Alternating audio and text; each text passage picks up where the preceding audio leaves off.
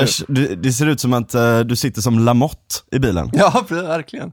Alltså inga jämförelser i övrigt, eh, men uh, han har ju snygg kropp också så det kan ju stämma. Men ja visst, jag sitter på en parkeringsplats. Det är någonstans i trakten av Ljungby och det är uh, och det är alltså en sån här tankställe för lastbilar. Ni vet hur charmigt det brukar vara. Det ligger lite sopor runt omkring.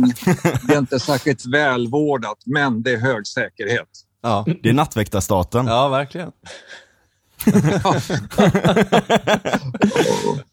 mm.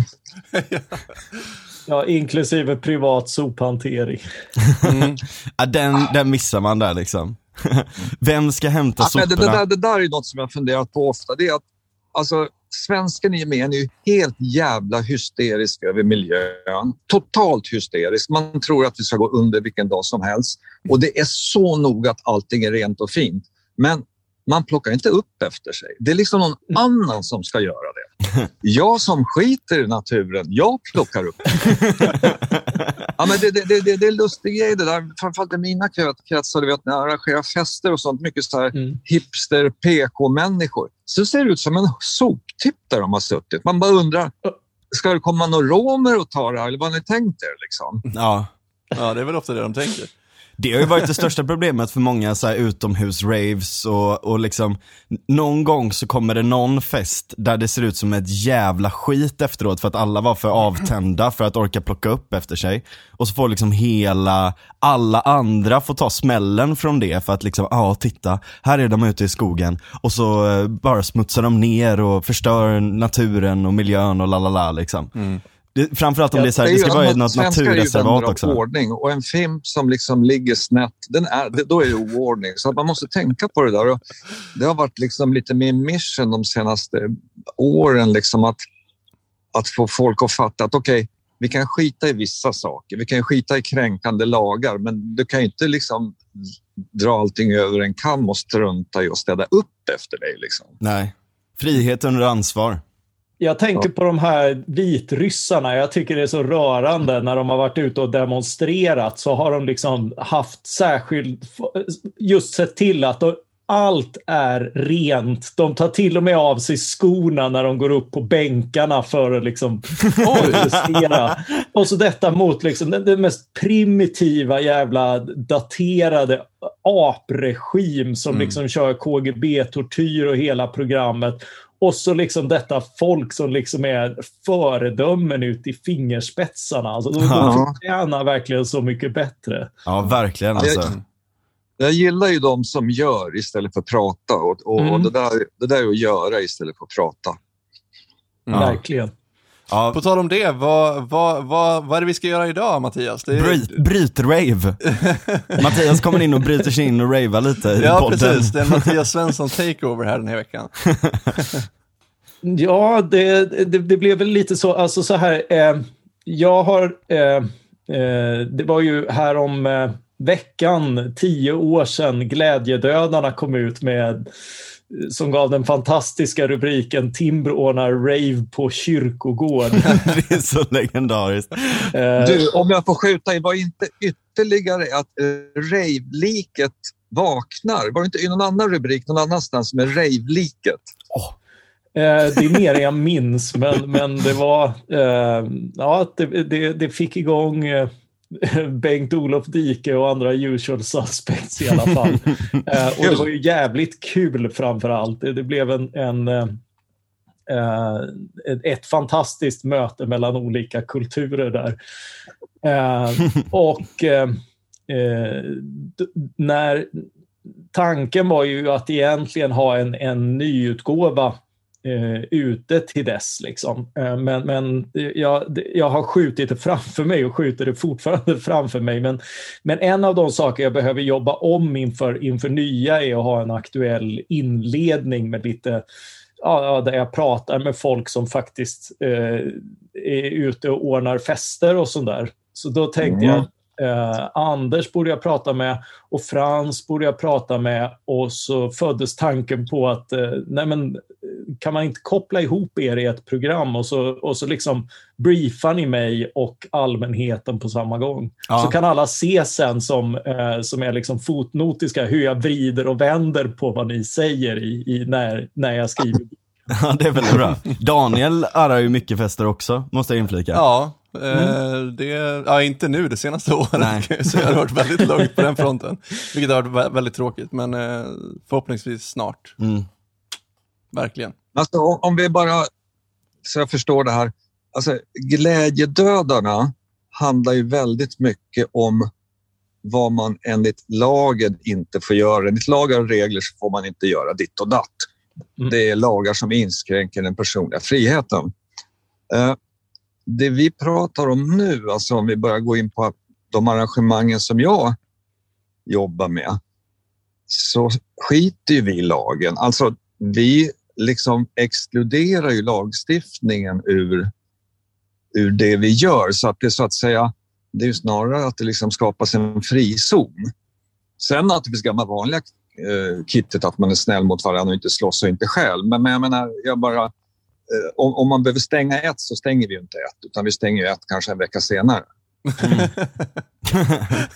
Ja, precis. Ja, jo, men det där, det där är viktigt, för det är ju fortfarande så att ni tullar inte på brandsäkerhet eller något sånt Nej. där som faktiskt är viktigt att tänka på som arrangör. Ja. Just det. Och det är väldigt mycket civil eh, engagemang i att de andra sakerna, alltså det är ju inte lika så heavily guarded. Alltså det finns ju vakter och sådär liksom, men det är ju inte lika som om man går ut på en klubb så här och man råkar stappla till så här. Du, du ska ut nu, du är för full. Så här, liksom. Det är inte den liksom, fa fascist eh, nivån på det hela, men, men det är väldigt mycket civila engagemang för att det inte ska bli bråk, för att ingen ska känna sig otrygg. För att eh, liksom, om någon tafsar, då åker de ut liksom, med huvudet före och sådär. Alltså den biten är ju till och med bättre på de här bryt, eller inte, inte nödvändigtvis bryt, men illegala raven eh, i många fall. För att alla som är där vet att liksom det är en kollaborativ process liksom i att ta hand om stället. Just det. Frihet skapar ansvars... Ja exakt, ska man ha anarki så måste alla gå in med en inställning om att då Ja, måste de ta lite ansvar det. också. Ja, det Liksom. skapar det. Det skapar ett... Eh, om man förstår att, eh, att, eh, att jag har fått, eller att jag har den här friheten så, så tar man också ansvar för det, skulle jag säga. Mm. Känner man att så här, jag behöver inte ta ansvar för det här så, så tar man inte heller det. Mm. Alltså, jag, har- jag har ju gjort så många liksom, djupare ja, typ intervjuer, djupare samtal, eh, både nykter och inte, Eh, med människor som, som, som liksom explicit säger att utöver att de älskar musiken så kommer de till oss därför att det inte är något jidder. Det är inget bråk. Eh, en brud kan dansa halvnaken utan att liksom, det händer något speciellt mer med det än att folk frågar om hon behöver en filt. Eh, så att liksom det, det alltså, den, den kultur i alla fall som jag, jag känner till och som jag liksom älskar där, dit går folk explicit därför att det är mindre bråk, det är mindre vapen, det är mindre sexism. Mm. Och kollar man på medlemsregistret, eh, jag har nämnt det några gånger förut, men redan Docklands hade ett överskott faktiskt eh, på kvinnor. Mm. Man talar tror jag 52 procent, något som var tjejer, vilket är otroligt ovanligt. Det är alltid Mm. snubbarna som brukar vara överrepresenterade överallt. Ja, och, och när de väl är det, det var farsans erfarenhet eh, som drev dansställe på 70 och 80-talet eh, var ju att, att eh, får du överskott av grabbar så är det väldigt svårt att vända det. Mm. För dit vill inte brudarna. Ja. Alltså nu, nu, nu ska jag säga så här. Eh, jag fattar att, en problema, att det var en problematik och det är en problematik för vanliga ställen där man ju huvudsakligen eller i stor utsträckning går ut för raggar. Mm. ragga. Liksom. Alltså det man vill hitta en partner, man vill hem och knulla. Eh, I vår kultur så är det sådär att det är klart att alla, liksom, det är sexuella människor de allra flesta, så det är inte det. Men tillfället då man träffar folk för att göra det är inte på festen. Därför Mm. att då är alla så upptagna och hårddisken är fullt belastad liksom med alla andra grejer. Så att man, man, man sexet kommer liksom, testosteronet hamnar på en lägre nivå av det, det skälet. Liksom. Ja. Det, det här låter ju inte som en miljö som kräver särskilda polisinsatser och, eh, och samhällets stora oro, om man ska formulera sig försiktigt. Nej, men alltså, o, o, nej, men objektivt, alltså, om, vi, om vi tittar på hela vår historia med Trittnaha, vi tittar liksom, som Trittnaha ändå var ganska stor företeelse. Alltså som folk gjorde illa sådär. De trillade, slog huvudet i, det blödde, det var ambulans. Eh, även om det inte var slagsmål så att säga, så, så fyllan gjorde ju ändå liksom att det blev en annan, en annan stökighet. Trots att vår publik ändå hade rätt bra erfarenhet. Medan nu, jag menar, är det någon gång man måste till sj- sjukhuset med någon nu, ja, det är om de fått i sig ner för mycket eller något och är lite Mm. för snurriga. Liksom. Mm. Så det, det är ju polisiära insatser är helt onödiga på de här ställena. Däremot så är det brandsäkerheten. Därför att eh, står man liksom i extatisk dans och koncentrerad på det så vill det ju till att om någonting händer så ska man ju inte behöva tänka en kvart, vad gör jag nu? Utan det ska vara väldigt lätt att bara ta sig ut. Mm. Eh, Det är det ena. Och det andra är, vilket jag har börjat köra med, det fordrar ju ty tyvärr lite format på festerna, det är att jag har minst en sjuksköterska där Mm. Mm. som lite snabbt kan titta att okej, jag har druckit lite för mycket vatten, för lite vatten, lite för snurrig på ditt och datt, tar puls, inser att ja, ja, hon är så lycklig, bara hon kan inte beskriva det och sen om en timme så är allting klart igen. Ja. Eh, så, att, så att jag tror att lite, lite sjuk, alltså lite så här att kolla att folk mår bra och brandsäkerheten, det är de två grejerna. Liksom. Ja. Mm. Ja, men mycket hellre liksom en sjuksköterska än två vakter ibland. Liksom. En Mm. vakt kan ju snarare förvärra någons tillstånd om de har tagit eh, någonting psykoaktivt. Just Liksom. Ja, visst. Visst. Mm. visst. Det kommer någon idiot med vapen. Liksom. Man kan ju bli rädd ju. Ja.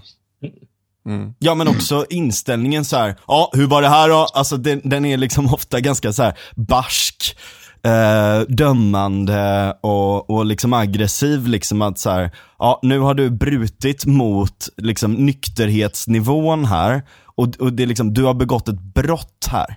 Typ du har tagit droger, du har tagit brott, nu ska polisen komma så ska de slänga in dig i en jävla cell och så, sen ska du behöva liksom klä av dig naken för att visa att du är oskyldig liksom.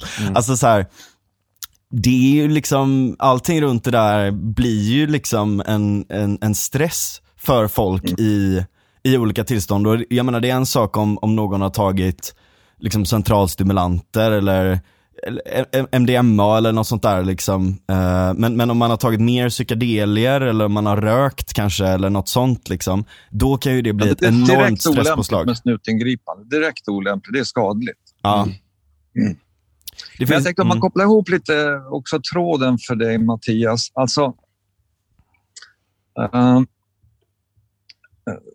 alltså hela den här kulturen, alltså det är inte bara explicit techno utan det är ju trans, det är hardstyle, det finns, det finns en massa grenar vi tar där, li- lite hard house, väldigt Mm. Drum and mycket bass. och sådär.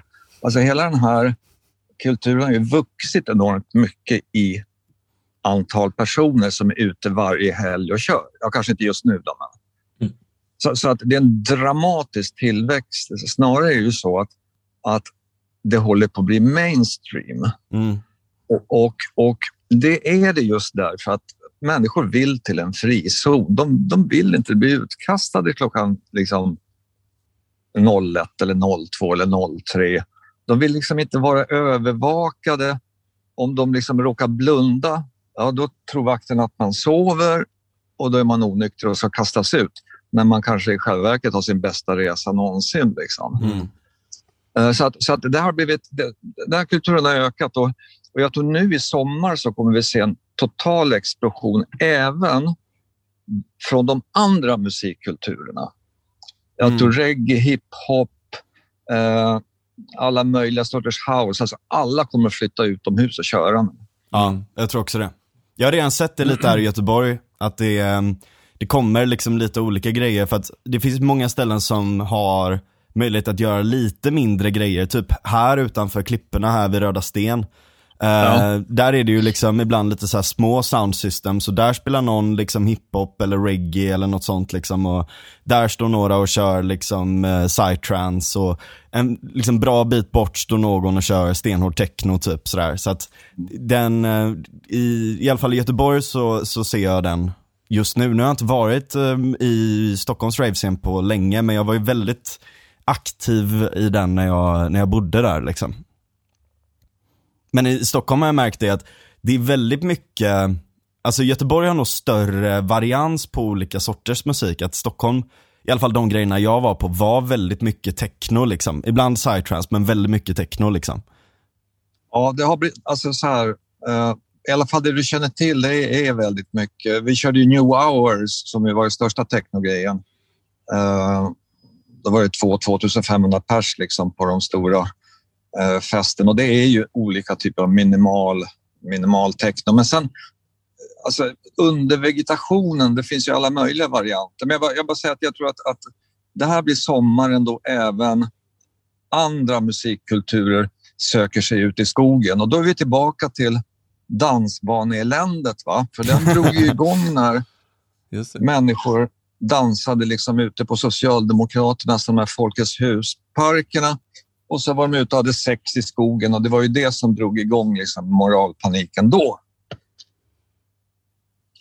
Mm. Ja, Eh, Får jag bara plocka upp tråden om det här med polisingripanden? Vad, vad är det som händer och varför är det kontraproduktivt?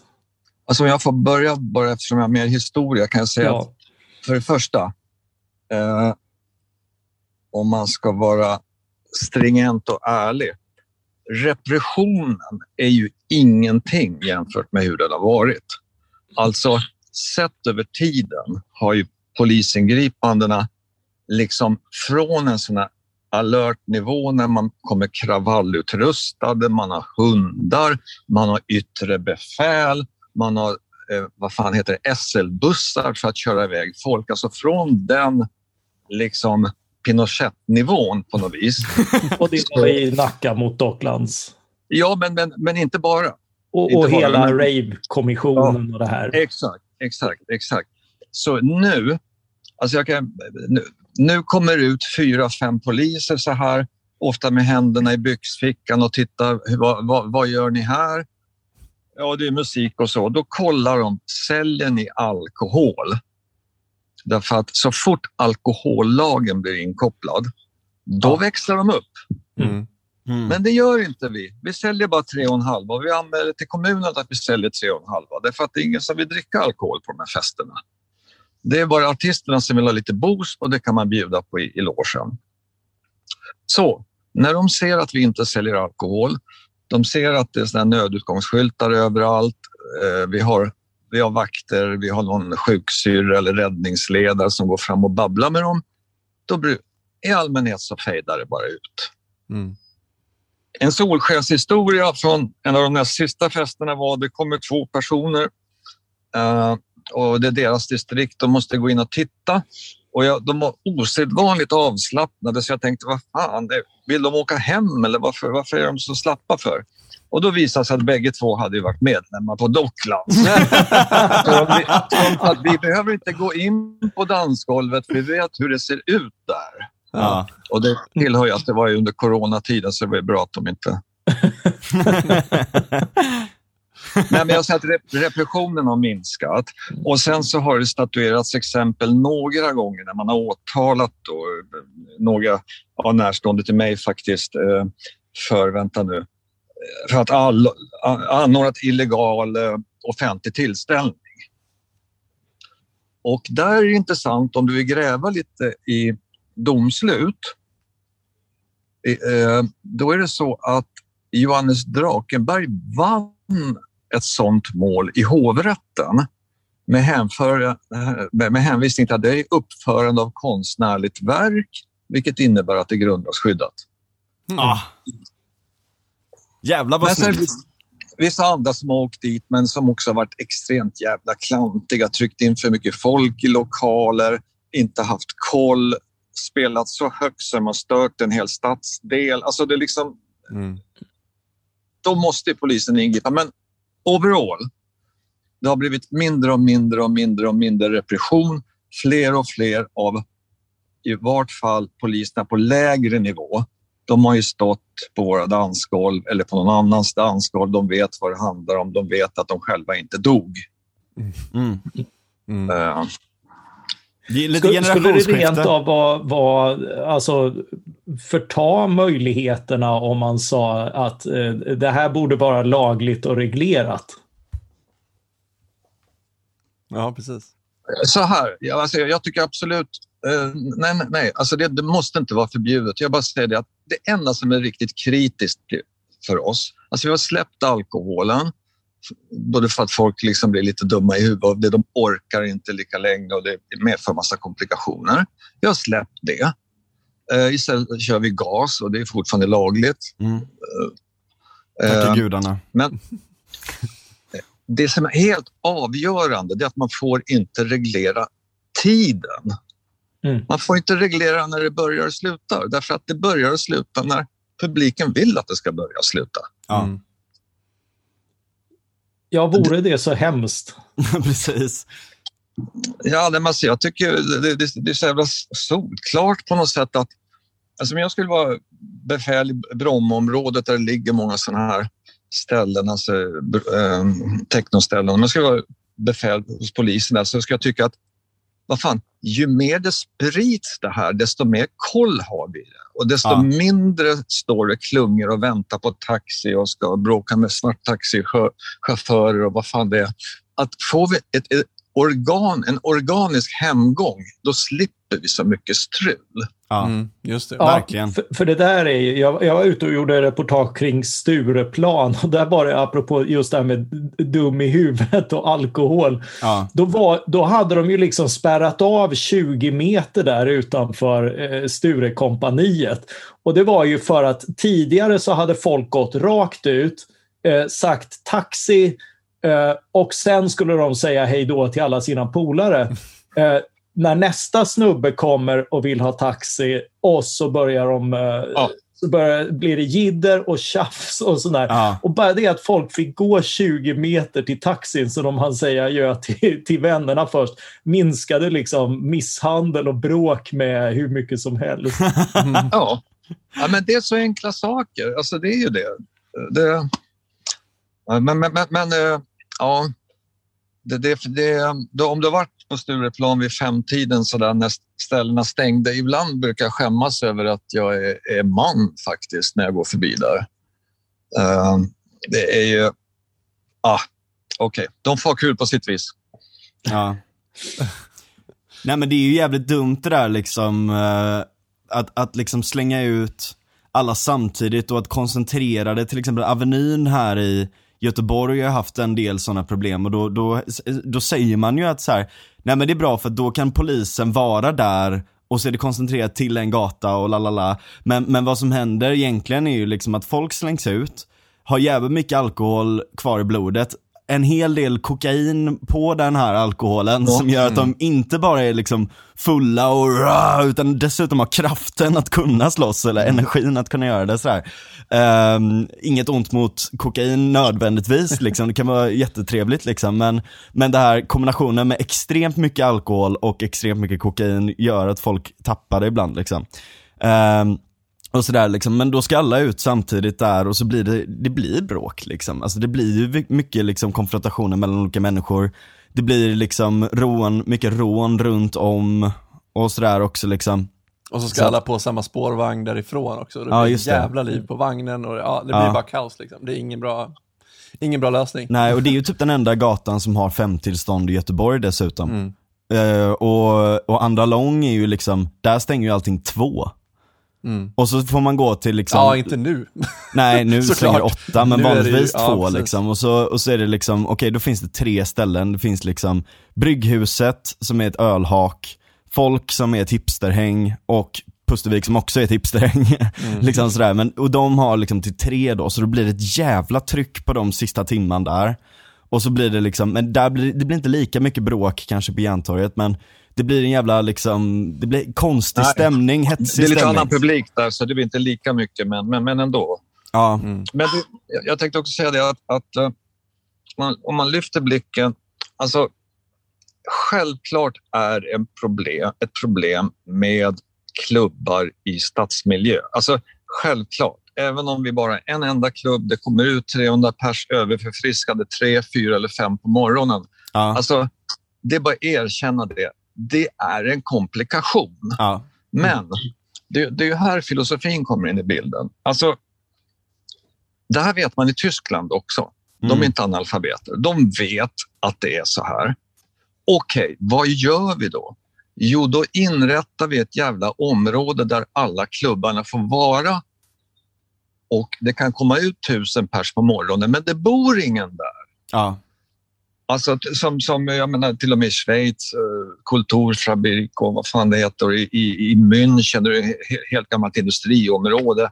Och det är ganska skojigt för att det, liksom det, det är typ techno på ena stället så är det sån här gammeldans eller line dance på nästa. Det är helt sinnessjukt. Men allting är... Står någon så här, jordela, så. Vilken underbar kulturblandning. Det måste ju lugna ner liksom. Jag menar, det är svårt att tuppa sig om det liksom kommer tanter och farbröder lite joddling sådär, hur mycket du än har i dig liksom. Nej, Det är, men, ju, men, det är ju liksom ingen av de där som kaxar på stan som skulle kaxa mot sin morsa liksom. Det är, Nej. Nej, precis. Men, men, men, det, men, det, det, här, det här blir då, här går vi över till liksom, hur ser vi på befolkningen? Alltså, eh, bor de i den här staden för att arbeta och sen under vissa omständigheter, vissa klockslag, vissa dagar på året, då får de ta en öl. Eller så säger vi att de bor här, de ska kröka här, de ska festa här. Hur löser vi det? Mm. Jag menar, hur många områden finns det i Stockholm? Eller Värtahamnen hade man kunnat gjort något sån här riktigt coolt område av. Som dessutom av, avkastar fett med pengar. Mm. Ja. Så, att, så, att, så det har att göra med, det, det är som med pandemigrejerna, det sista de kommer att släppa det är ju naturligtvis fester. Inte för att de skulle vara farligast på något sätt, men därför att äh, det där med fester, är det så viktigt egentligen? Mm. Alltså det Ja, har ju med en, en, en, en, inställning till livet att göra och det var ju tyvärr så att katolikerna är bättre på att festa. Ja, verkligen. Ja, Ja, men ju också ute på intressant. Jag har gatan och tittat på den också. här Nanny State Index som kom precis nu i, i fredags. Eh, och eh, det, allt går åt, åt helvete som eh, sammanfattar det här. För de, de, de mäter ju inte öppettider och, och sånt utan, utan mer liksom äta, röka, dricka eh, friheten. Mm. Men det är ju fortfarande så de, de som är, och de har stärkt, eftersom alla andra gått i fel riktning, så är det liksom Tyskland som utmärker sig med minst eh, kontroller och regleringar för det här. Mm. Och det är liksom inte för att Tyskland är ett anarkistiskt samhälle. Liksom. Det är ju inte, det är ju inte ett samhälle som har brist på ordning. Nej. Nej. Nej. Det demonstrerar just det här att, att de, de här man kan låta folk vara fria här utan att det handlar om att upplösa ordning. Precis, det blir liksom väl nödvändiga ventiler för samhället att komma ut och rasta av sig lite liksom. Precis. Men jag Ja, tycker men det det är där... helt, helt, ja. helt riktigt. Alltså, det är det här, och här finns en filosofisk skillnad. Alltså, och vad den bottnar i vet jag inte riktigt. Men ta Berghain till exempel, som är ändå en av världens bästa klubbar inom, inom sin genre. Alltså, det finns ingenstans man kan vara så jävla freakad som där. Om passionen och kissar någon i munnen, ja då gör de det. Eh, om det är något annat, då gör de det. Samtidigt är det sån minutiös jävla ordning. Så tappar du bort din telefon, den är tillbaka efter en minut. Det är liksom det är så välorganiserat hela vägen samtidigt som det är så totalt freakat. Mm. Och men men det, det är det som inte vi verkar klara i Sverige. Utan vi tror ju att, att samma ögonblick som, som folk liksom transar iväg och har jävligt skönt på en fest, då råder det kaos. Det är Mm. liksom, Mm. Då har det uppstått en kaossituation som, som, som, som, som liksom, om man låter den fortgå, ja då kommer hela samhället att tippa på något. Exakt. Jo, men har inte det också lite grann att göra med att man har den erfarenheten? Men det kan ju just bero på eh, just det vi var inne på lite tidigare, att, att folk som känner att de har en frihet känner också att de har ett ansvar. Och känner de inte att de har den friheten, då tar de inte heller något ansvar. Ja, lite så. Ehm, Jag Så- tror ju det. Jag tror att folk 90 procent av människorna i alla fall funkar på det sättet. Att man är social varelse, man lär sig liksom att okej, okay, om inte jag fixar då blir det inte av. Precis. Men, men ja. jag menar, här går, ju, här går ju allting i motsatt riktning.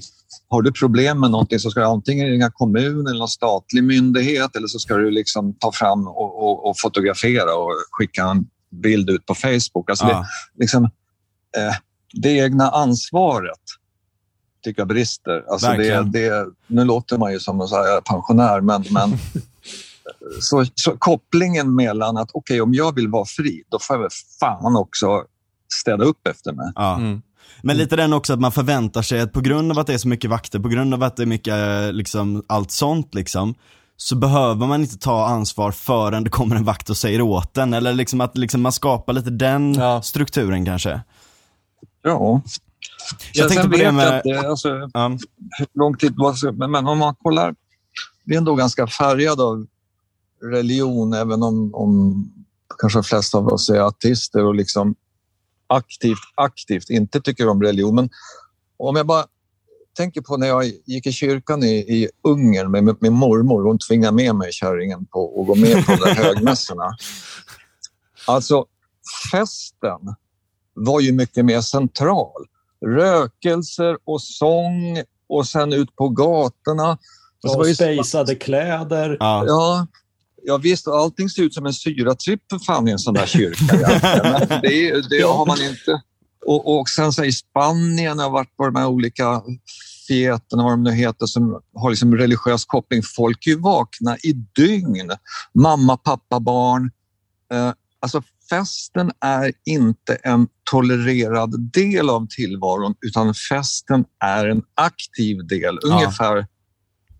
som att äta och sova och ja, Ja, precis. Jag tänkte på det där med katolska länder. Liksom. Jag har varit mycket i Italien, har släkt där och så. Liksom. Och där är det ju, vilken stad man än kommer till nästan, där är, liksom, där är festen på gatan. Ja. Ju längre söderut du kommer, kommer du ner till liksom Napoli eller sådär, då är det ju verkligen fest på gatan och det är väldigt mycket ståhej liksom. Norditalienarna, lite mer så liksom reserverade, men ändå, man är ute på gatan liksom. Uh, och en sak som jag stör mig så jävla mycket på, är att alla undantagstillstånd hela tiden, att de ska vara så jävla dåliga och tråkiga liksom. Alltså så fort man gör ett undantagstillstånd ska det vara så här, äh, nu måste vi begränsa det här. Men jag menar efter pandemin så borde vi göra tvärtom, vi borde ha undantagstillstånd för att få vara ute på gatan och festa. För att kunna ta med sig sin bärs ut på gatan. Hur jävla problematiskt är det egentligen? Typ på Andalonggatan när man skulle få ta med sin öl ut på gatan. Eller få röka där med bärsen i handen. Eller liksom så här, Ja, ja, ja, men då kan vi ju också se, alltså går det överstyr, ja. Eh, Exakt. Då gör vi kanske inte om det. Går det inte överstyr så kan vi fortsätta. Det, ja. det är ju alltid liksom en, en förhandling om eh, en, en stads gränser och, och eh, din, din nattsömn och, och, och mitt nöjesliv och sådär. I en stad blir det sådana krockar ja, ja. hela tiden. Absolut. Men, men de, måste ju, de måste ju förhandlas och prövas och, och, och mm. hitta liksom eh, utrymmen för, för alla mm. slag. Men tro, ta, inte fram röd, ta inte fram rödpennan och säg nej, utan sätt, skicka ut någon från kommunen och säga att ja grabbar, jag vet att ni vill köra det här. Ni kan inte göra det där därför att där är ett stall och hästarna blir tokiga och där borta är det pensionärer som har hörselapparat och det går inte. Men vi har ett annat område, kör där. Ja, mm. Alltså, det är ju den typ av dialog som faktiskt tyska polisen delvis har i Berlin. Där är det mer så att som entreprenör så säger man, jag har en idé, jag skulle göra det här, hur ser ni på det? Och så ja. får man några guidelines. Och då vet man direkt att, ja men nej, där är helt uteslutet, det kommer att bli nej från början. Okej, okay, men på ett annat ställe går det bra. Ja. Så att, återigen, det, det, är den här det är den här grundinställningen, det vill säga vill vi ha det? Och sen är också frågan om hur mycket ska vi tolerera? Jag såg nu i Malmö att försöksverksamhet, om den ska komma igång eller har kommit igång, där de tillåter 45 decibel på en av de gator där det ligger massor med ljudstudios. Det vill säga att ljudet utanför får vara 45 eller om det var till och med högre.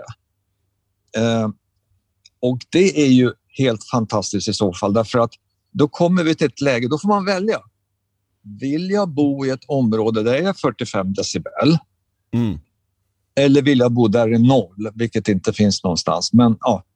Ja. Eh, men, men, men det, där, det där gillar jag. Det är lite den tyska modellen. Liksom, att nej, men flytta ut dem i det där området. Där kan de köra liksom, Mm.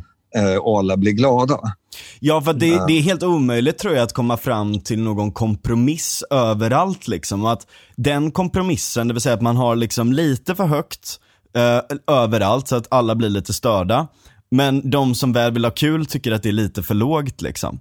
Det, det är ju inte, det är inte nödvändigtvis bra liksom. Så att, jag har snackat Alla om det blir innan. missnöjda och knyter näven i fickan och är Exakt. bittra. Liksom. Väldigt, det är en väldigt svensk lösning, men det är Ja. lika överallt. Exakt, och exakt, är det liksom. lika illa för alla. Nej men jag har snackat om det här innan i podden och så också, det här med att vi borde ha kulturzoner, liksom att det blir typ lite egen administrativ zon-ish för, för de här olika grejerna liksom. Det är väl hur bra som helst. Alltså man kan ju till och med liksom med vissa områden skulle man kunna ringa in vissa områden eh, med kravallstaket och sådär också om det skulle vara så, så att man kan ta med sig bärsen ut eh, och så vidare liksom. Så att, jag menar, möjligheterna att kunna styra upp det på ett snyggt sätt finns ju. Och Ringön i Göteborg är ju ett bra exempel på där det har varit lite åt det hållet. Liksom, för att det bor ingen där, det är bara massa industrilokaler. Eh, och det ligger ändå förhållandevis centralt, så där har ju varit liksom eh, meckat för ravekulturen i Göteborg. Liksom. Och det, det har varit otroliga raves där ute och det har funkat väldigt bra. Liksom. Ja, det handlar om, om vilja egentligen. Sen, sen kan man också säga så här, som politiker som är lite rädd att ta risker. Va? Och om man gör en liten kostnads och intäktsanalys på det här. Jag menar, om jag, om jag liksom är i beslutande ställning i Stockholm och så tycker jag att äh, det vore jävligt schysst ändå med lite feta fester. Vi ger dem ett område där de kan köra. Första gången någon liksom tar livet av sig, dör, blir överkörd, krökar ihjäl sig allting kommer att slå tillbaks mot mig. Det vill säga, min Just det. Ja. ne- nedsida är så jävla stor i förhållande till vad som står att vinna. Mm. Eh, d- därför att de kommer då inte rösta på mig, de som går dit, utan det är väl på FI eller Miljöpartiet eller någonting. Så att, så liksom, eh, så, så att, förstår ni att, att jag, jag fattar ju att det finns en, om man är i sån här night major som man har snackat om i ja, Stockholm. exakt. Jag tänkte på det. Och han skulle liksom hitta på någon skön festival någonstans på Slakthusområdet. Ja, så är det någonting som rasar ner där och tre pers dör. Ni kan, ni kan ju tänka liksom de politiska implikationerna av det sen. Ja. Vad, var det vi, vad var det vi sa? Liksom. Mm. Grejen att den politiska implikationen fungerar inte i Berlin därför att de inser att är det en miljon människor, då kommer det att hända någonting. Mm. Precis. Alltså, Ja. Jo, men liksom- det där går ju igen i väldigt hela mycket- tiden, Det där liksom. går ju igen i väldigt mycket i, i Sverige överhuvudtaget, att, att får vi tillåtelse av politiker att göra någonting så är det fortfarande under deras ansvar på något konstigt vis. Det är ju samma sak när man ser under eh, i, i liksom diskussioner om, om legalisering eller avkriminalisering och så vidare, då är ju det ständiga liksom, mantrat att ja, men vad sänder det för signaler? Liksom? Som att Ja. om någon tar droger så är det liksom sossarnas, ans på sossarnas ansvar. Liksom. Ja. De kan liksom inte tänka sig att en person kan göra någonting utan att det är Alltså att det är på den personens Mm. ansvar. Det, liksom, det finns inte i tankemodellen överhuvudtaget. Precis. Allting handlar om att liksom, så här, fråga om lov till Morgan Johansson. Ja, precis. Så här, får, jag, får jag liksom käka lite svamp idag eller får Mm. jag dra en lina koks typ så här. Ja. Allt, allt är antingen förbjudet eller endast, påbjudet. endast Bejerot är helt utan skuld. Ja, exakt. vad, vad tror du liksom, om man har sådana här kulturzoner och sånt liksom, hur, hur tror du att det potentiellt skulle kunna se ut liksom på de ställena? Vad, vad är liksom dina visioner om vad man skulle kunna göra? finan- Finansiellt? Nej, alltså snarare bara liksom, hur skulle man kunna bygga upp eller vad, hur skulle det kunna se ut liksom? Alltså jag tror oerhört enkelt egentligen. Om vi, om vi återigen tar ett industriområde som där Docklands låg, det var ju Finnboda varv. Finnboda varv gick i konkurs därför att alla svenska varv blev ju utkonkurrerade först av Polen, sen av Grekland och sen av Asien. Så, varvet där gick i konkurs. De förfogade över massor med verkstadslokaler, mycket mark, mycket så tung miljö med slipar, traverser med mera, med mera. Okej. Okay. Det finns två vägar att gå. Antingen så gentrifierar man det området med ofantliga antal miljarder kronor som ska in i det. Alltså det har ju varit ett projekt som har gått över 20 år och som bara kostat hur mycket som helst. Mm. Eller så säger man från dag ett, det är som det är. Vi upplåter det här till olika kulturella arrangemang och så får de betala en hyra som inte är på den här jössesnivån utan som är någonting mer modest. Men jag räknade lite grann på det. Men det totalavkastningen i procent blir fan så mycket bättre än att gentrifiera det. Därför att det är, ingen, det är ju knappt någon kapitalinsats på det. Mm. Så att mitt problem har varit att övertyga kapitalister om att lugn nu.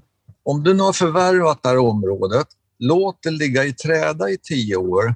Eh, gör en kulturzon av det avkasta pengar under tiden utan att behöva, behöva investera en massa. Mm. Uh, och sen i lugn och ro sakta projektera bla bla bla och sen så blir det bostäder förr eller senare. Men jag menar, sådana kulturområden behöver inte ha mer än en, säg fem, sju års horisont så funkar de ju. Ja nöjeslivet är ju väldigt osentimentalt ändå. Det, det som var liksom uh, the shit igår är ju inte vad man går på nästa dag. Alltså det är därför det är så svårt att hitta historia. Liksom. Det har ju varit liksom gyllene kvällar och människor som var där har fått minnen för livet men, men ingenting är kvar. Ja. Mm. Men du var... så, så, så, så att, och det vi faktiskt lyckades med uh, det jag faktiskt lyckades med nu på den här senaste lokalen, det var att övertyga just en kapitalist som hade fastighetsgubbe som eh, ägde en stor fastighet, eller äger en stor fastighet i, i eh, Bromma. Och han, ja men du vet det här ska rivas och vi, vet, vi håller på att prata med kommunen och, och vi håller på att planera så det är ingen idé. Jo men ni kommer att prata med kommunen i fem år. Ja. Och sen så kommer ni hitta att marken är kontaminerad. Då kommer det ta tre år till. Mm. Så varför inte hyra ut och dra in stålar på det? Verkligen. Mm. Och det här samtalet hade vi nu för ungefär tre år sedan och de är inte i närheten att börja riva än. Mm. Så att, jag menar, eh, det, det, det, det, är det, det, är liksom ingen konst, men, men, men ni vet, statusen i Sverige, det är stål, det är skog och det är så industri. Sverige är ett ingenjörsland. Mm. Tjänstesektorn, vi hör ju till tjänstesektorn, om, om, man, om man ska se på oss liksom med affärsterm mm. så tillhör ju vi tjänstesektorn. Den har ju aldrig stått särskilt högt i kurs. Liksom, tjänster, nej, men det, det, det, det ska ju vara maskiner och apparater och, och, och, och liksom... Det är IT-support i så fall.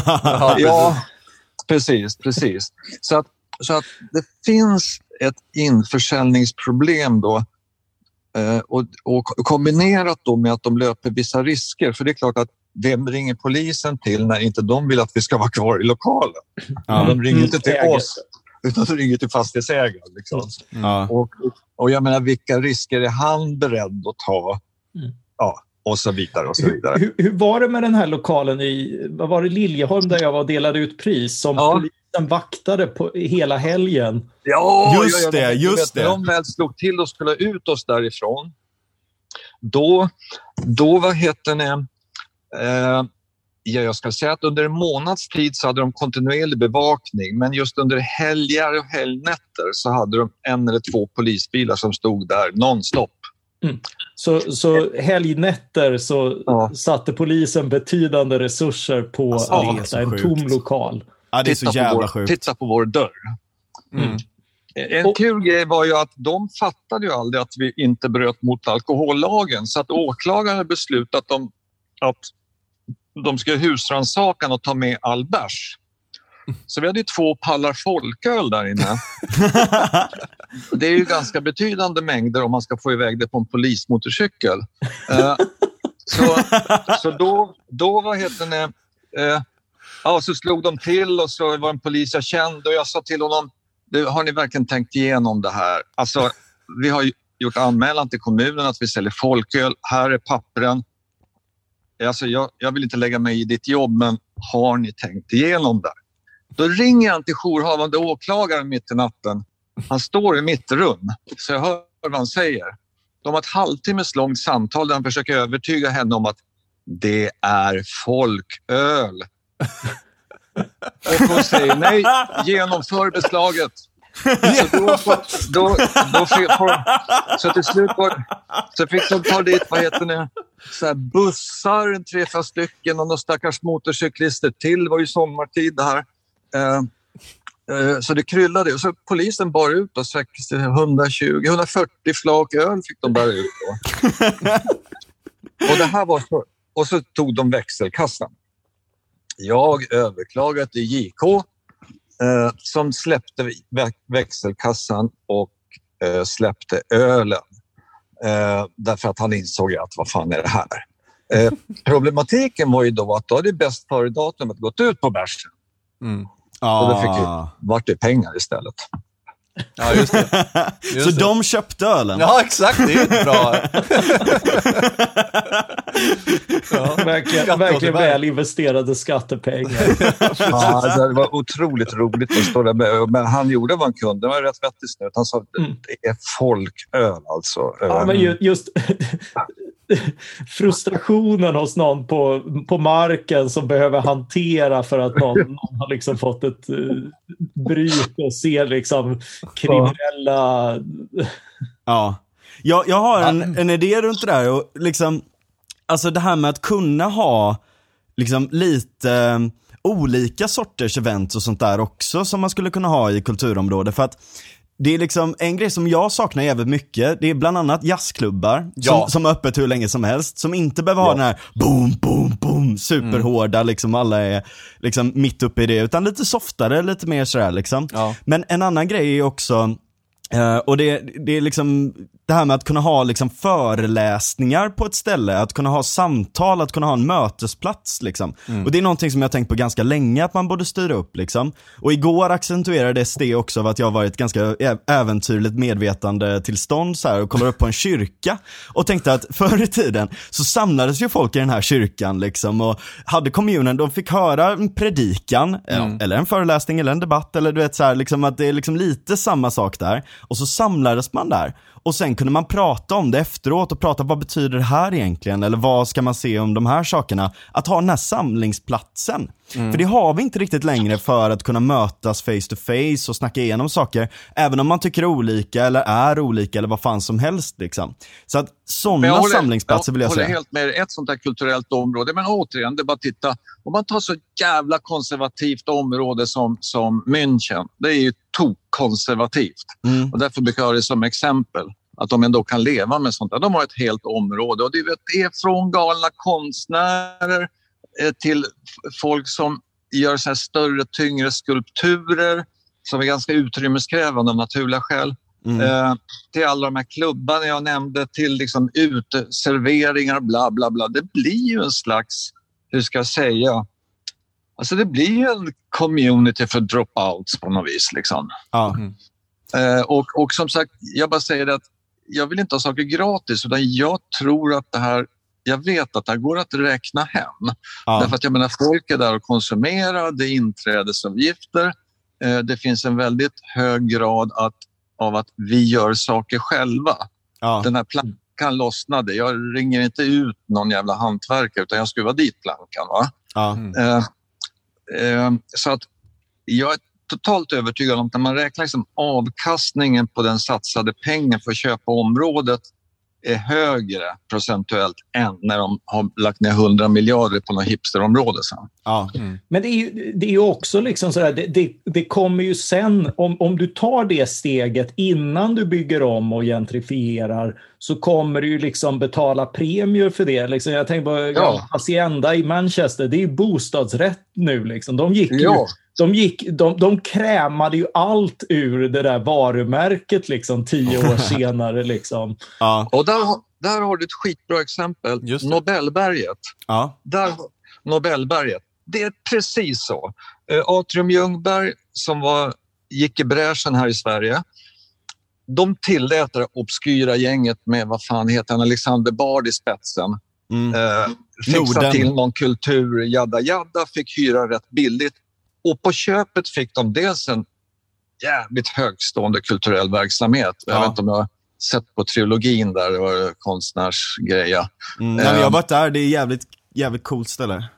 Ja, och alltså, varenda jävla hipster vill ju bo där nu. Det är ju Ja. verkligen, verkligen Nobelberget. Ju, de skriver bara Nobelberget liksom. Så, ja, Mm. så vet ju folk vad det är. Så det, det är klart att det var en varumärkesbyggande från deras sida.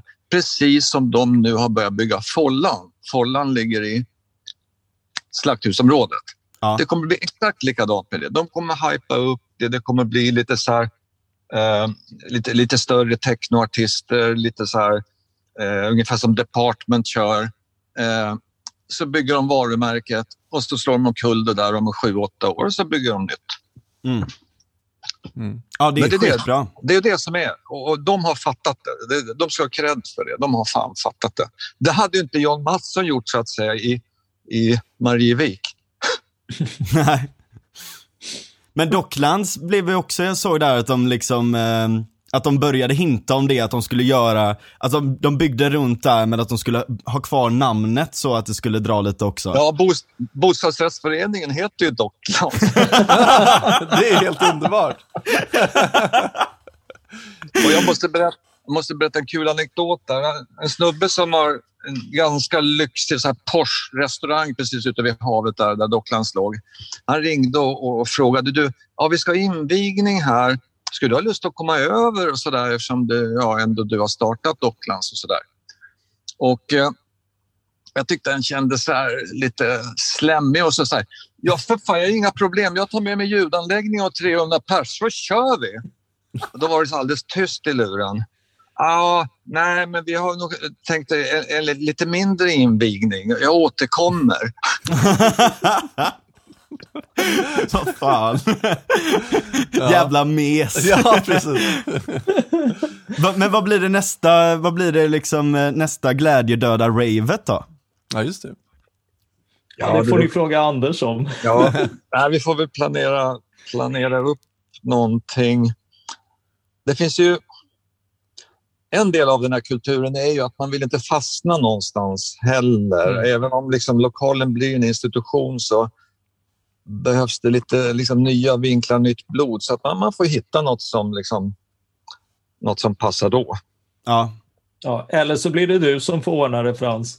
Ja, nej, men jag, Ja, du, jag- mm. jag har eh, I möjlighet att kunna rycka in också. Jag har ju kört i Göteborg nu förresten, där med, vad heter han, eh, Kosmos, eh, Jonas.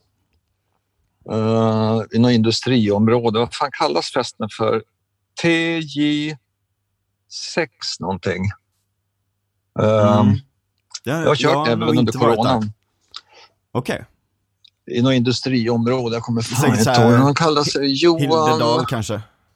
Eller ingen eller något. JN Kosmos är hans mejladress.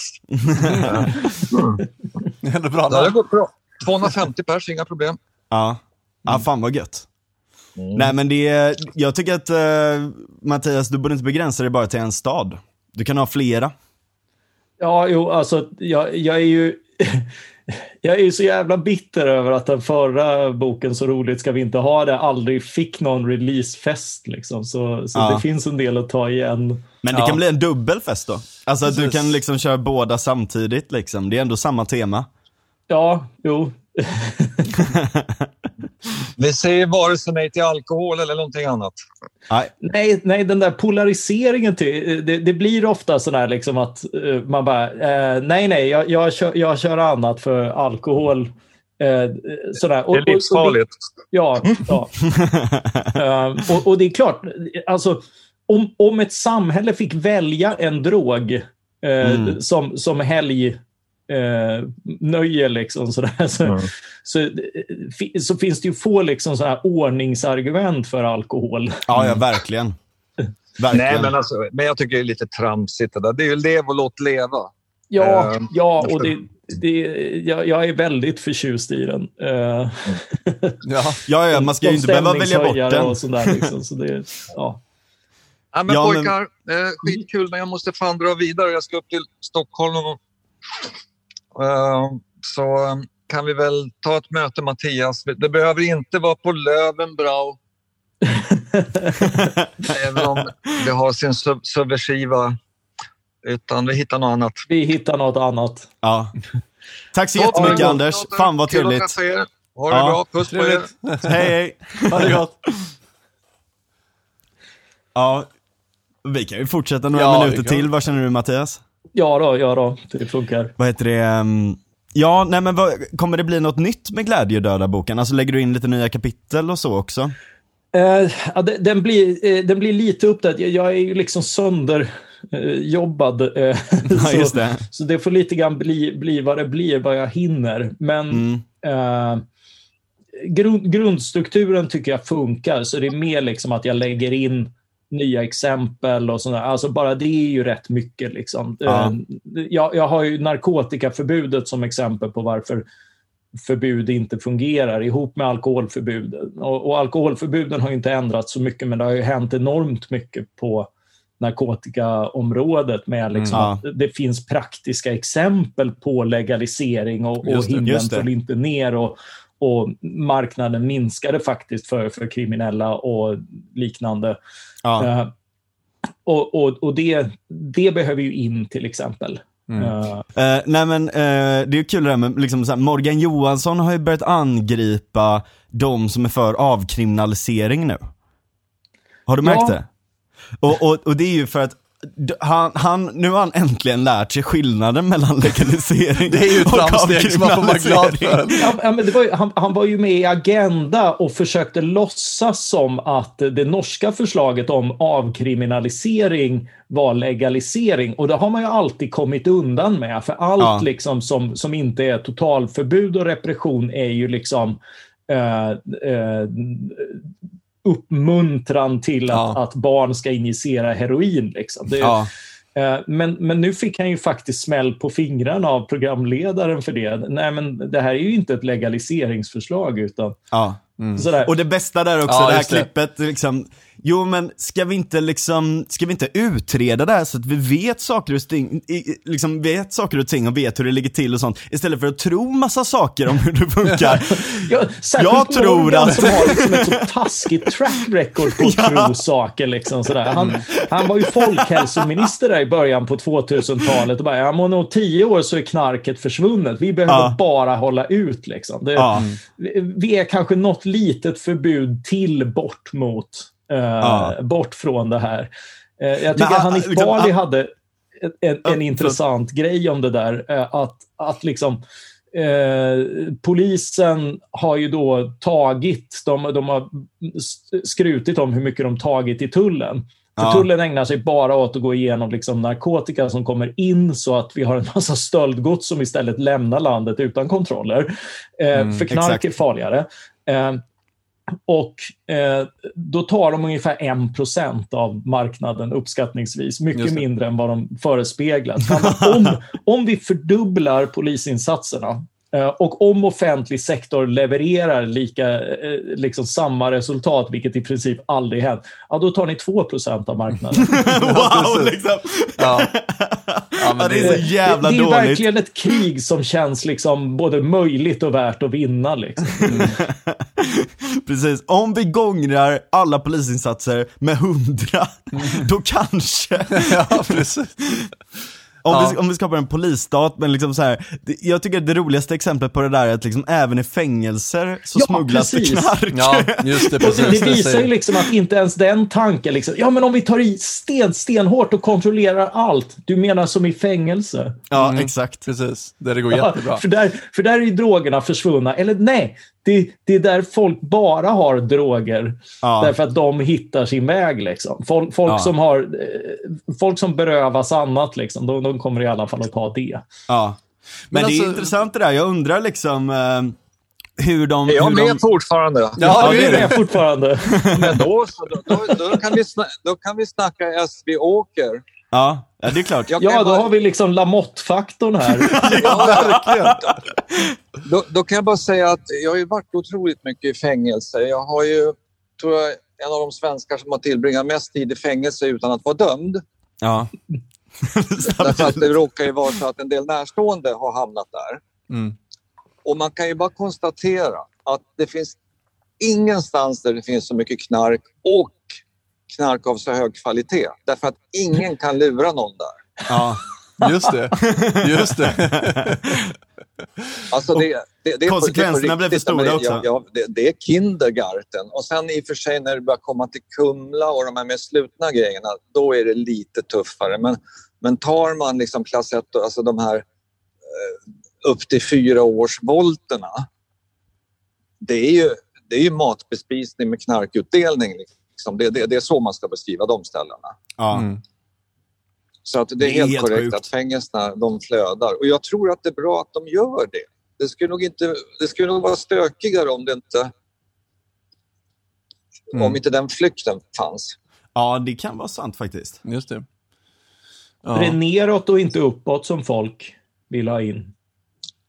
Eh, det, är, mm, det är faktiskt uppåt. Eh, Därför att jag tror det, det blir klaustrofobisk Mm. känsla annars. Utan det, det är mest uppåt.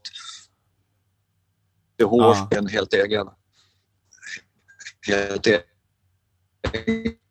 egen låda. Men, men, men, men eh, en gammal kompis Dennis hette han. Han åkte dit med 13 syror i Vetlanda i slutet av 80-talet.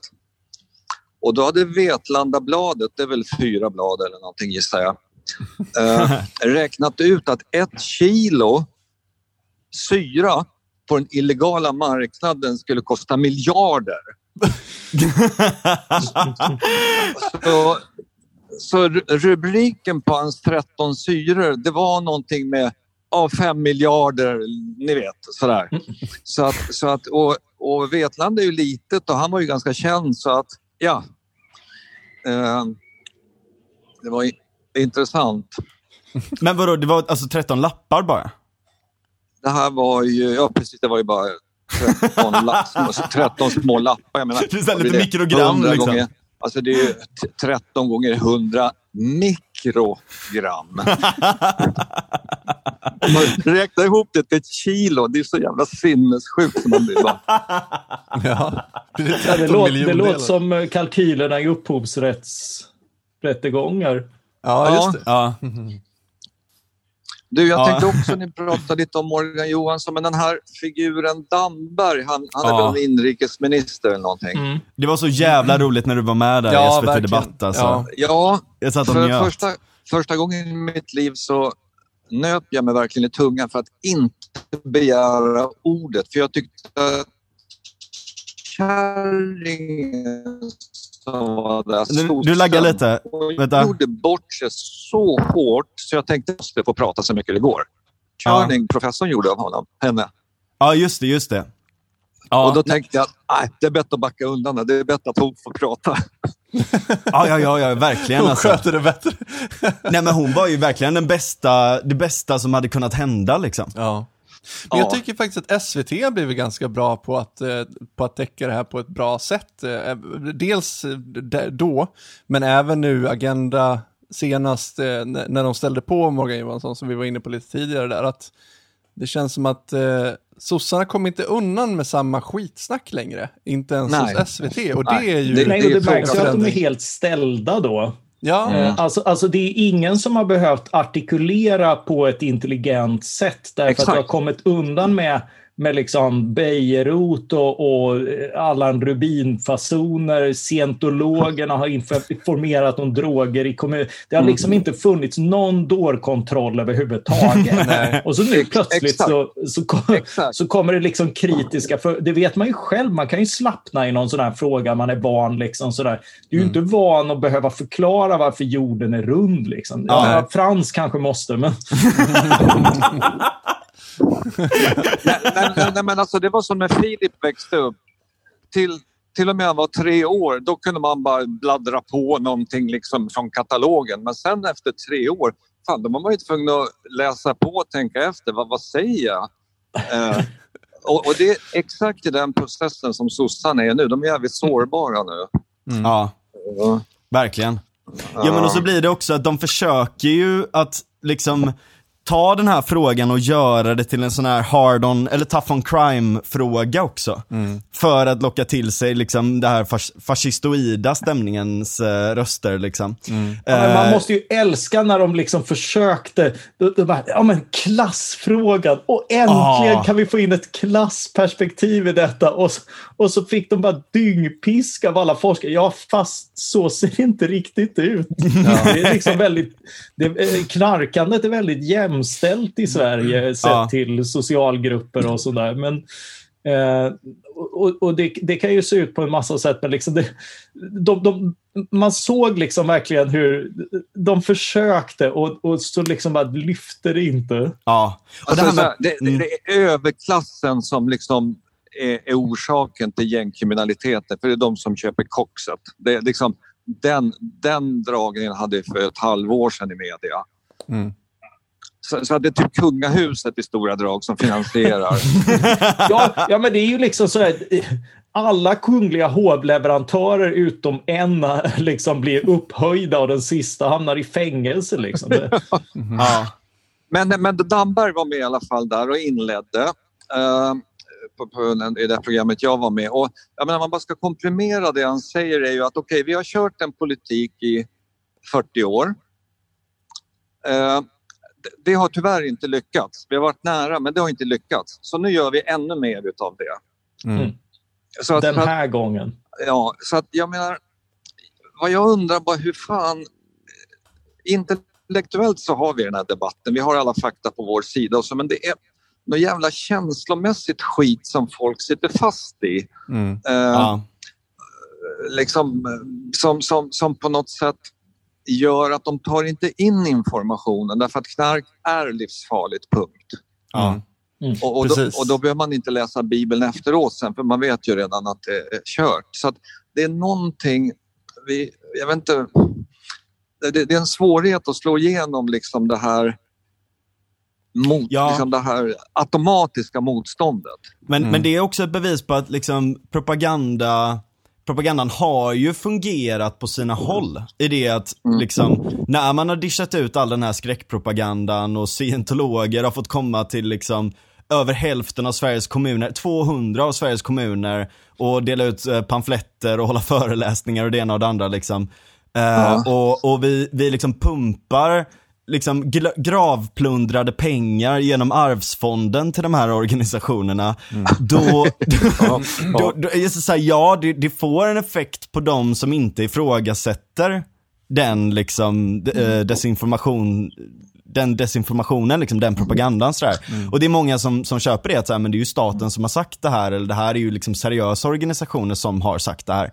Och det är så jävla sinnessjukt, det gäller ju även liksom i Alltså så här i nikotinfrågan nu liksom, att så här, man ska ge sig på, alltså det är inte bara ciggen utan nu ska man ge sig på snus och vapes trots att de är anledningen till varför vi Visst, har det jävligt mycket lägre cancer Men- men- men i på- Sverige och sådär också liksom. Att det är så jävla men- mycket pengar som går in i det och så jävla stor apparat runt det här liksom. Men det, det är ju två saker. Det är dels liksom den här livsfarligheten, man tittar på missbruk och sådär, liksom, eller, eller eh, döda i fallet med, med rökning.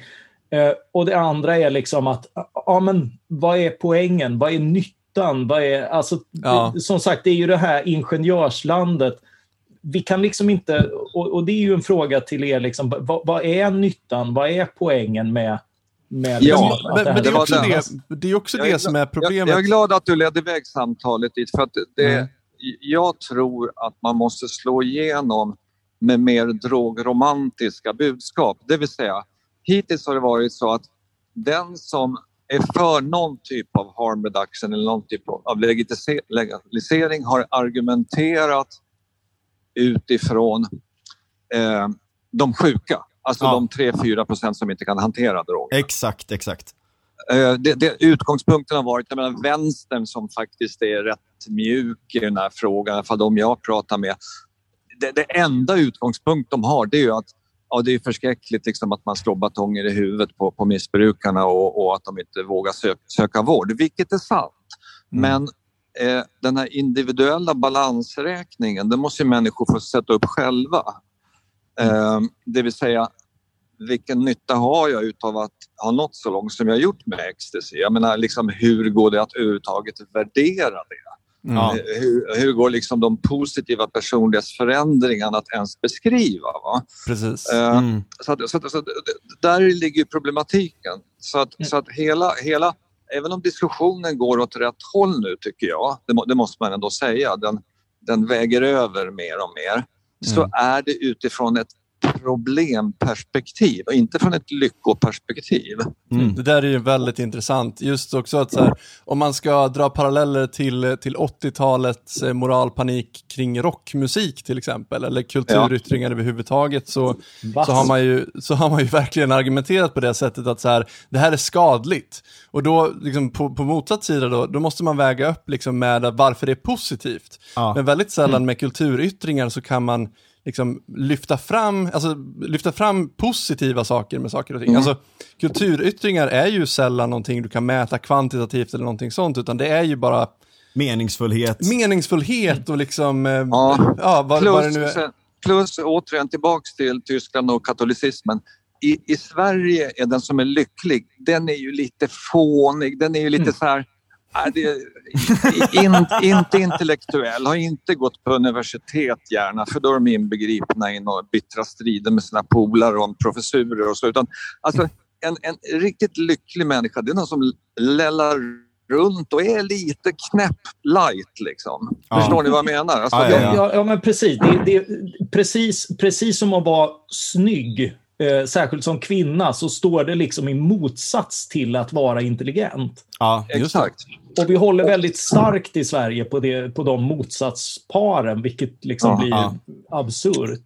Men det Och roliga är där Och liksom... dramaturgin som man målar upp i media hela tiden, det är att ja, den här snubben han har en båt för fyra miljarder, men shit vilket dåligt äktenskap han har och, och fan vilka problem han har.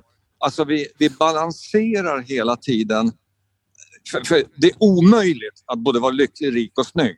Det, då, då är det något fel. Det, det, det, liksom. Verkligen.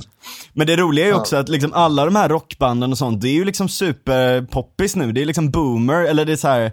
Det är, så här, det är ju mainstream att gilla rock och att gilla liksom den ena och den andra musiken. Men jag menar alla de som gör den här musiken och knarkar ju som in i helvete och älskar det och har skitroligt med det. Liksom. Och liksom knarket är ju en kausal faktor till att vi har så jävla bra musik. I Ja, många fall. visst. Och Visst, liksom absolut. allting runt om. Liksom. Och, och, och jag menar, nu ska man inte försvara saker i monetära termer, men jag tänker att liksom Sveriges musikexport i förhållande till inputen, det måste ju ge ett enormt jävla överskott. Verkligen, Mm. verkligen. Just det. Det Där, är där har ju regeringen instiftat ett töntigt pris bara för att gå på de här galorna. Liksom. Ja, ja, ja. Det, det var ju liksom Pagrotsky-pengen liksom, för att han skulle få, få gå, gå på fest. Är det den här Music Hall of Fame-grejen? Ja, Ja, regeringen bjöds, bjöd ju in sig med att dela ut ett pris där. Liksom. Det, Ja, ja, ja. det är så så de- man får gå skönt runt och- gäst liksom. Ja. Men, Jag har faktiskt varit det på den en gång. Det finns inte mycket vettigt att säga om Orban och Ungern, men, men om man går tillbaka till det här med tjänsteproduktion och liksom tjänsteindustrin som vi är en del av. De har ju väldigt, väldigt målmedvetet. De, de har ingen industri. Ungrarna kan inte tillverka någonting annat än mat. Eh, Alla deras såna här konsumentvaruprodukter, det har bara varit total katastrof. Sämst i östblocket. Men, men eh, de har väldigt målmedvetet satsat på att bli ett festivalland. Mm. Och ni anar inte, alltså, du vet, det kommer ju fan folk i 10, 20, 30 tusen tal till de mest obskyra eh, tattoo-eventen eller technoparty eller Och Sora ligger där va? vinfester. Eller Alltså, det är knypplings... Vad fan vet jag liksom. Eh, Så de har medvetet liksom gjort en stor tjänstesektor av det här och det skulle gå att göra i Sverige också med hänsyn taget till miljö, med hur vackert det är här. Ja, verkligen. verkligen. Mm. Jag menar fatta att kunna liksom hyra en ö i Göteborgs skärgård och ha en dundrande festival där typ, eller så här. Ja, alltså, Ja, eller Det görs ju ibland, liksom. så någon fick komma dit. Ja, exakt. Ja, det-. Jag var, jag var i Karlskog, nej, vad fan heter det, de byggde båtar förr i tiden längst ner i Skåne. Karlshamn, Karls... Va? Karlskrona? Det Blekinge för fan, det är inte Skåne. Ja, Jaha, är det det? Ja, jag, jag kommer därifrån Ja, men- nämligen. Jag har varit en fantastisk lokal alltså. En, ett av de gamla Ha, klassiska... har du varit i stan? Fan, Ja, eh, det fanns ett hotell där. Det hade fyra rum. Ja, de, de renoverar Statt och har gjort det ett antal år, så det, det var väl inte där. Ja. Det finns Nej, faktiskt. Men, men, men, men tillbaka till det här. Alltså, det är alltid frågan om vilken nivå man ska... Man kan inte vara all over the place, utan man måste lite bestämma sig för respektive artikel och respektive bok. Men jag tror att på den aggregerade nivån, alltså den njugga inställningen, alltså det här att fest, att roa sig, att ge sig hän, att komma i extas, det är någonting det är någonting inte vi håller på med. Det får man hålla på med liksom klockan 22 till 23 på fredagar. Mm. Mm. Uh, med, med, medans medans eh, eh, i många andra länder, alltså, jag känner till mest Europa i och för sig, då, men, men så, så, så det är en helt annan inställning. Det är bara en självklarhet. Liksom. Mm. Ja. Eh, så att någonstans börjar det faktiskt på den nivån och det är därför de sossarna har stöd. Ja, men titta på danslagen, att de inte har lyckats avskaffa det. Det, det är helt visar ju att det sitter i sossans DNA att avskaffa aldrig ett tvång. Liksom. Mm, Nej. Mm. Ja, det är helt sjukt att det fortfarande finns. Det är en sån grej som jag påminner mig själv om ibland. Och liksom gråtskrattar nästan av liksom hur jävla dumt allting är. Men, men det är ju, alltså, alltså de kör ju på den här retoriken. Det har varit ett antal eh, så här debatter där, där de har kört just det, sossarna, liksom, att eh, det, det var ju några studentsossar sådär när, när eh, FMSF och MUF gick ut med eh, ja, men, när det här är över så skulle vi vilja träffas, eh, dricka, dansa, umgås, göra det lättare och liberalisera. Och så kom ett sånt här snipigt svar. Eh, vi är faktiskt där för att studera. Som om man inte kunde göra både och. Ja. Liksom. Mm. Och, Men- men- men- om, om, om man har något i huvudet. Liksom. Ja, ja, ja. Nej, men där kokar, där, där kokar det ner vad jag, vad jag menar. Alltså, Mm. vad, är, han- vad är hans första reaktion? Oavsett om han menar det eller inte. Men hade han skrivit det där till någon tysk polare då hade, liksom, eh, då hade de ringt hispan och kört iväg Därför att vadå, liksom... Så, så att, så att nej men det där, har du, där har du reinkarnationen av det här liksom att inte släppa en millimeter av, av, av det, det, det, det, och de singrar sig och de liksom snackar om branden i Göteborg när alla vet att branden i Göteborg berodde på att det var blockerade nödutgångar, inte på att det inte fanns nödutgångar. Mm. ja. Och det där tar en brandingenjör upp med, med mig varje gång. Man sa, ta inte det där liksom. Men i alla fall, eh, så, så, så det börjar ju på den grundinställningen. Det var det så här, Beatrice Ask sammanfattade det där så jävla bra en gång när jag sa att fan, krogarna borde ha fått öppet lite längre. Och Då tror jag Bea, som- hon kan vara varit 25 bast eller något, men hon var ju kärring redan då. Eh, eh här, vad, vad ska man ut och göra då? Ja! Det, det är också i den här P3 Dokumentär om, om eh, Docklands eh, så är det ju någon polis som blir intervjuad och bara, vad, vad, vad ska de som slängts ut göra nu liksom? Sådär. De ska väl hem och sova. det är sådär liksom. Det är din sak att bestämma vad folk ska göra när på dygnet och, och det är ju liksom precis den här. Och det, Eh, och och den, den mentaliteten finns och den är så jävla poppis bland alla som inte var där. Alla som missade festen tänkte ja, precis. ja, ja visst. Det var någon sån här, liksom, det var någon, någon sån kommentar på den här muffgrejen, bara så här, alla får faktiskt inte hångla på fest eller något sånt där. Vad bra. Nej, och så blir det sossar liksom. Ja, precis. Då ska liksom ingen annan få göra det liksom. Ja. Ja, det är så tröttsamt.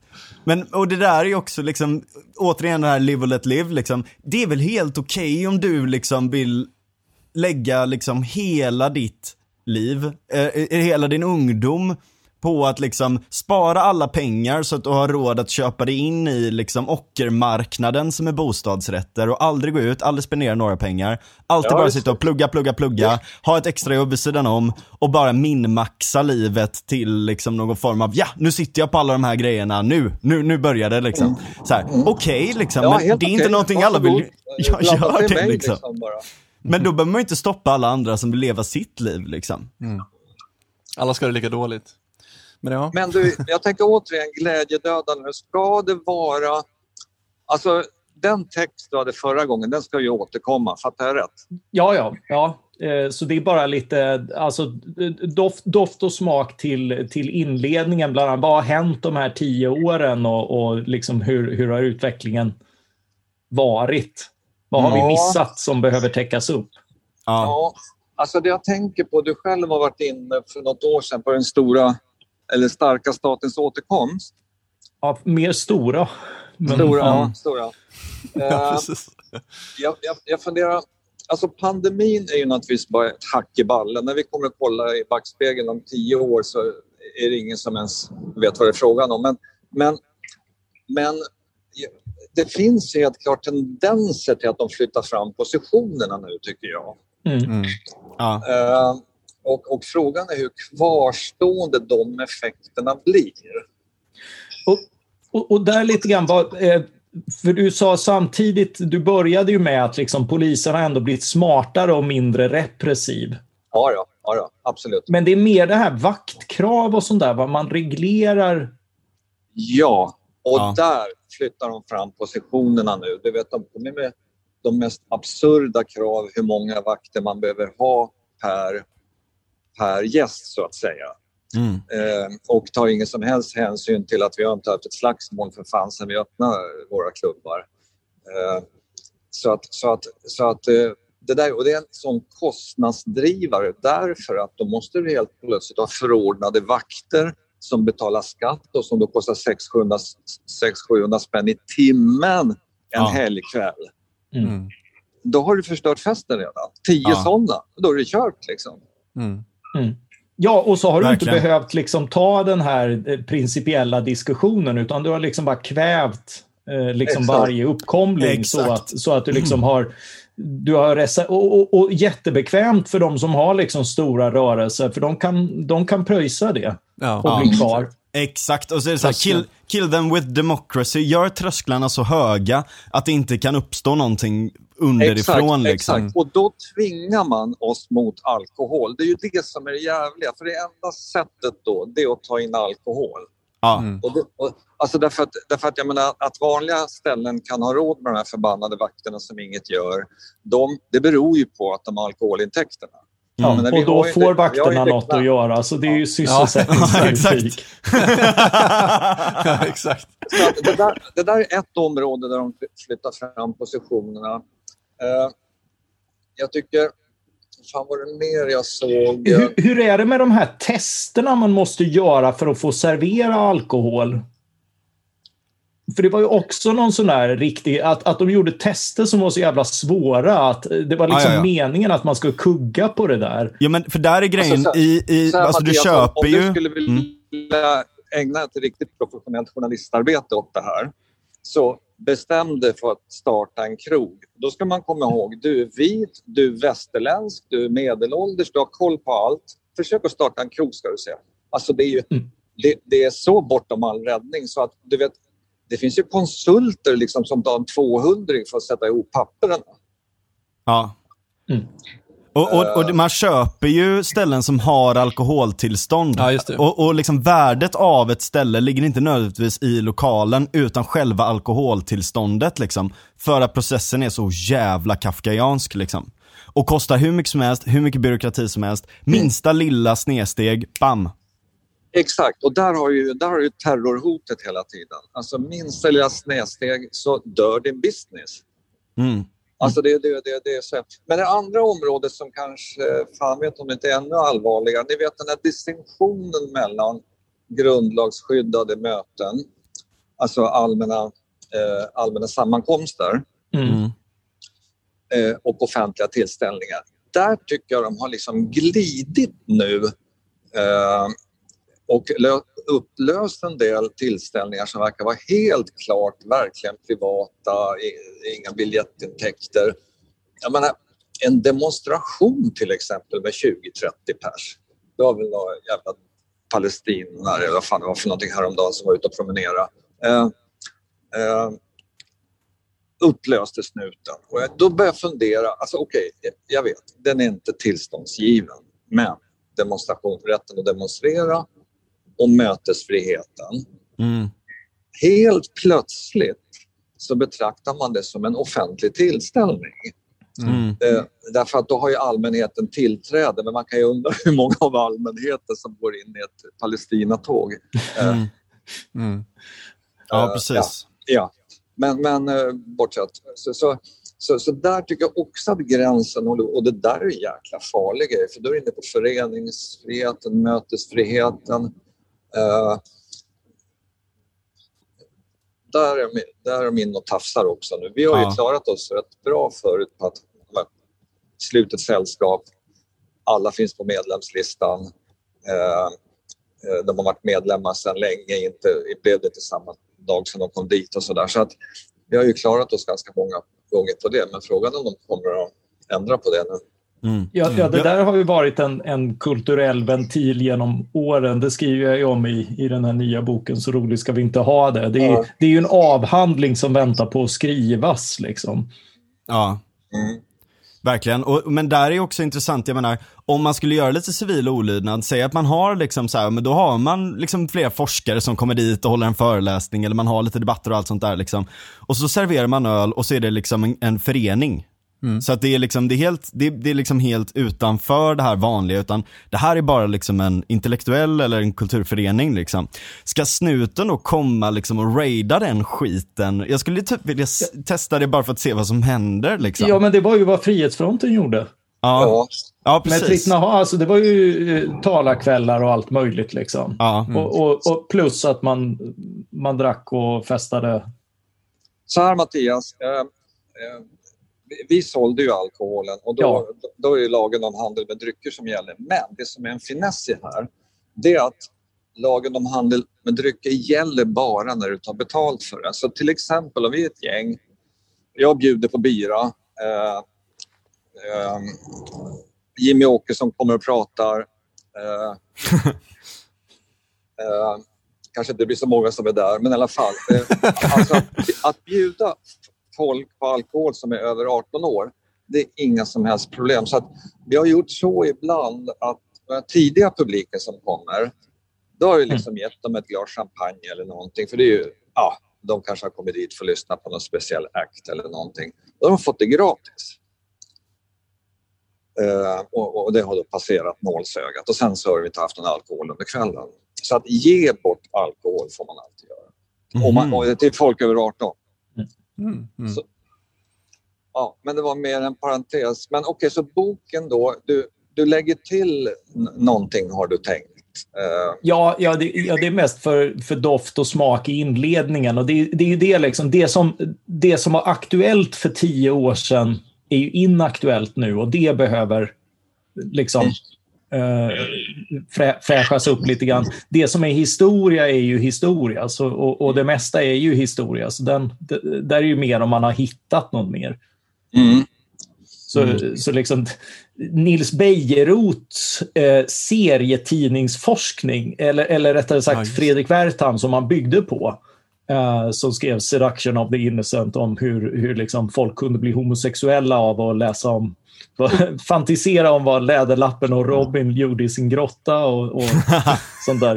Uh, och, och det är därför alla blev bögar, nu ja, ja, men precis. precis. Det var ju mycket oroväckande. Och, och så blev alla fascister för att Stålmannen hade stövlar.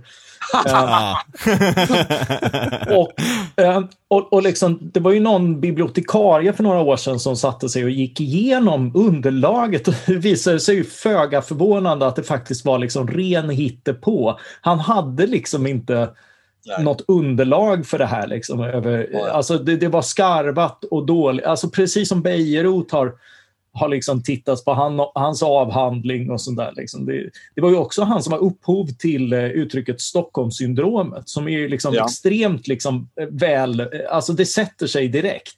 Ja. Men det var också liksom något, något han bara drog till med som ja. lät bra. Ja. Jävla one-liner liksom som lät bra. Ja, uh, jo. Men, jo. Mm, nu, nu, ska vi se, så då, okej. Okay. Uh, eh, men, men, men, det är klart att, att det inte har hänt någonting i danstillståndsfrågan på hela tiden. Det kan man väl ha någon eh, absolut, absolut. kåseri kring. Liksom. In, inklusive liksom de här, nej men det, det, är just därför jag tog upp den här med vakten kring den tomma lokalen och, och ja. lite sånt där. Ja. Det, det, kommer att finnas att fylla på med som, eh, mm. som blir roligt. Men det här har varit en, en hjälp i orienteringen, helt klart. Ja. Däremot så tror jag att liksom så här, influensarelaterade grejer. Vi kommer glömma dem snart så att man ska nog undvika att det har sin aktualitet nu men sen så, mm. så, så, försvinner det. Ja. Uh, Något ja, exempel det här, på det, det är väl möjligtvis... Det veckor, så jag måste hitta en lokal då. Ja, ja, alltså nej, jag är inte Johan Norberg utan den här kommer liksom, vi, vi hinner nog precis på sluttamp, i bästa fall i år. Mm. När fyller du 60? Uh, det hoppas jag dröjer ett tag.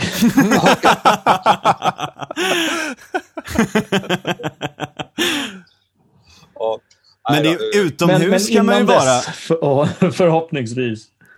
Det där är ju liksom, det här, alltså en grej som man kan ta upp är liksom hur jävla drakoniskt det ändå har varit ganska bara riktat mot kulturverksamhet. Mm. Att liksom, mm. det finns väldigt många områden där man hade kunnat göra mer, men däremot musiker och nöjesliv och kulturliv och alla de, de har tagit en jävla, liksom, de fick ta hela smällen för allting. Även mm. om det är liksom, jag tror att de, alltså de har gjort så tester nu på, alltså om man är utomhus på en fest, Alltså om någon spelar utomhus eller det är ett evenemang utomhus, då är det inte så jävla mycket smittspridning. Mm. Men ändå Nej, så är det ja, superdunderförbjudet. Där, liksom. där, där är precis kopplingen till, till, det jag sa. Det här exemplet är att ta bort det som är minst viktigt. Vad är minst mm. viktigt? Kultur och nöje.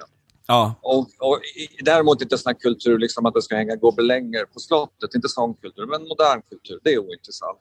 Mm. Uh, så, så det, men, det, ja, men... Vi, har varit, vi har varit inne på det i podden tidigare, just när det kommer till restriktionerna och sådär, hur man har slagit ner på just kulturen eh, och, och, väldigt mycket andra restriktioner man... Alltså vi, vi och, apropå det här att vi var inne på det här med katolicism och protestantism då, att det känns mm. som att i, i Sverige så finns det en idé om att så länge vi offrar så mycket som möjligt som vi tycker är onödigt och liksom späker oss själva, desto mer har vi gjort för att visa att vi är liksom, Exakt. Ja, vi har gjort Exakt. allting vi har kunnat för att liksom, eh, även om det inte Precis. har någon effekt egentligen, men Från vi har i alla fall offrat så mycket som möjligt. Från kulturliv till plastpåsar, ja. till liksom allt där, liksom uppoffringen i sig är viktigare än konsekvensen liksom. Precis. Medan i, i, Spanien när de har de här jävla veckolånga festerna som inte ens jag pallar med. eh, o, o, oavsett liksom, eh, doping. Så, så, så, så, det finns inte alls någon känsla av offer utan det är bara så här utlevande glädje, det här, liksom socialisering. Ja, mm. eh, möjligen, det, det, kan finnas ett litet mått av att man, man vill visa att man är rik. Alltså det, det finns ett visst mått av profilering och distansering i det. Men det är ju bättre än bättre motsatsen i alla fall.